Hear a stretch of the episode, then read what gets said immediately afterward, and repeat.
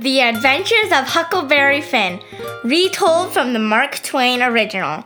Chapter 10 A King and a Duke.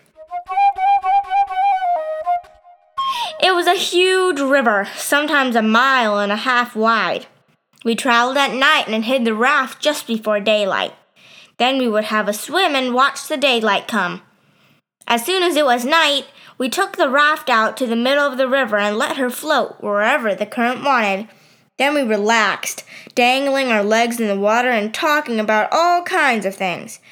We were always naked, day and night, at least whenever the mosquitoes would let us be. The new clothes Buck's folks gave me were too good to be comfortable.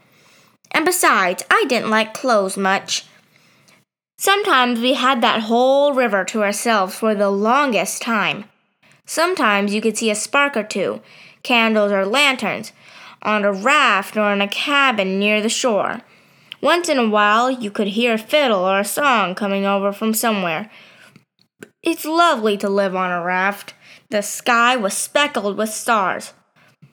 We would lie on the backs and just look up at them.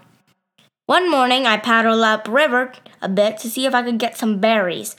Just as I was passing a pla- place where the path crossed the creek, a couple of men came running up the path as fast as they could. I thought I was a goner for sure. Whenever anybody was after anyone else, I always thought it was a me, or maybe Jim. I was about to paddle away, but they were pretty close by then and they called down me to save their lives. They said they hadn't been doing anything wrong, but they were being chased. There were men and dogs coming.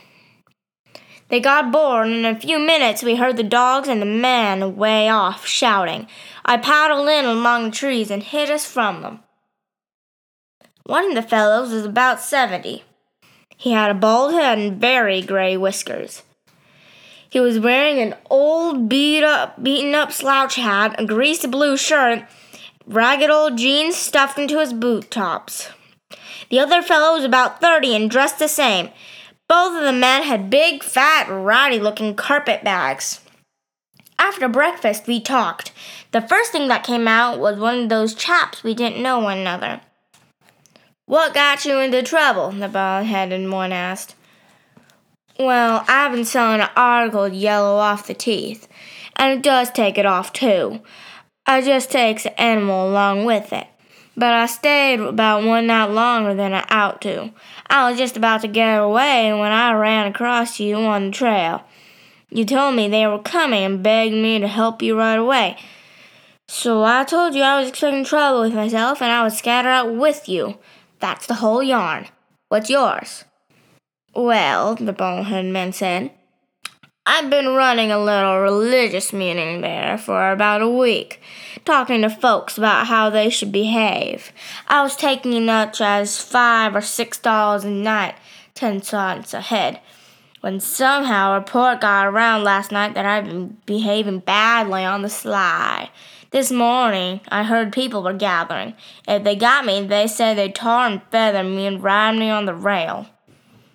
Oh, man, said the young one. I reckon we might double team it together. What do you think? I could do that. What's your line of work mainly? I'm a printer by trade, but I usually sell some medicines or work as a theater actor. Oh, I can do a lot of things.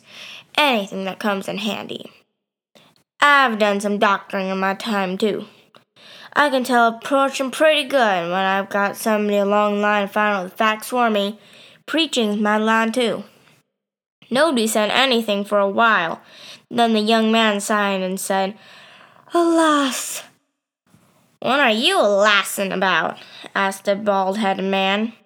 To think I would su- be leading such a life, and to be forced into such company. He began to wipe the corner of his eye with a rag. Ain't the company good enough for you? says the bald head. Yes, it is good enough for me. It's as good as I deserve. I don't blame you, gentlemen. Far from it. I don't blame anybody. I deserve it all. I brought myself down. Yes, I did it myself. Brought you down from where?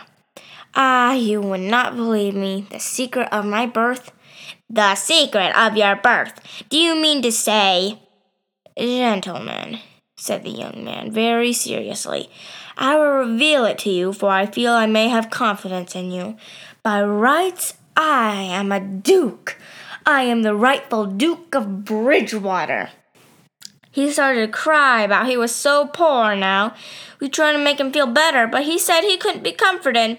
He said we ought to bow when we spoke to him, say, Your Grace, my Lord, or Your Lordship. He said he wouldn't mind it if we called him Bridgewater, which was a title.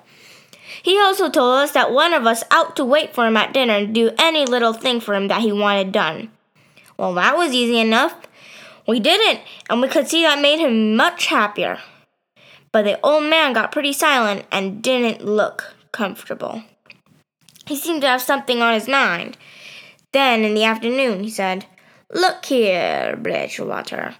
I feel sorry for you, but you ain't the only person with troubles like that. Alas. No, you ain't the only person with a secret. And then he began to cry. Bridgewater, you see before you, in blue jeans and misery, the wandering exile trampled on and suffering rightful king of France. It didn't take long to make up my mind that these liars weren't kings or dukes nor at all, but just low down frauds. I never said a thing to let on that I knew the truth. I had no objection to want to call them kings and dukes if they as long as everything kept peaceful on the raft. If I learned everything from my pap, it was that the best way to get along with his kind of people is to let them have their way. They asked a lot of questions about why we should hide in the raft during the daytime and who we were running from, so I made up a story for them. I told them that most of my family was gone, and Jim and I had been living on the raft with my pa and my little brother, but that they were had fallen off the raft when we were hit by a steamboat. That night it started to rain. The Duke and the King argued a bit over who would sleep in beds. Mine was a bit better than Jim's, and both were under a little wigwam that Jim had made out of some blankets. While the two liars slept in our beds, Jim and I stayed up and kept watch during the storm.